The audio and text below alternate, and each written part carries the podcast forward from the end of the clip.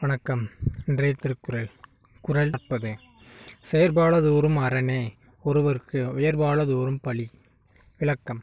ஒருவன் வாழ்நாளில் முயற்சி மேற்கொண்டு செய்யத்தக்கது அறமே செய்யாமல் காத்து கொள்ளத்தக்கது பழியே. அதாவது நம்ம வாழ்நாள் முழுக்க சாகிற வரைக்கும் அறம் அப்படிங்கிற ஒன்று மட்டுமே செய்யணும்.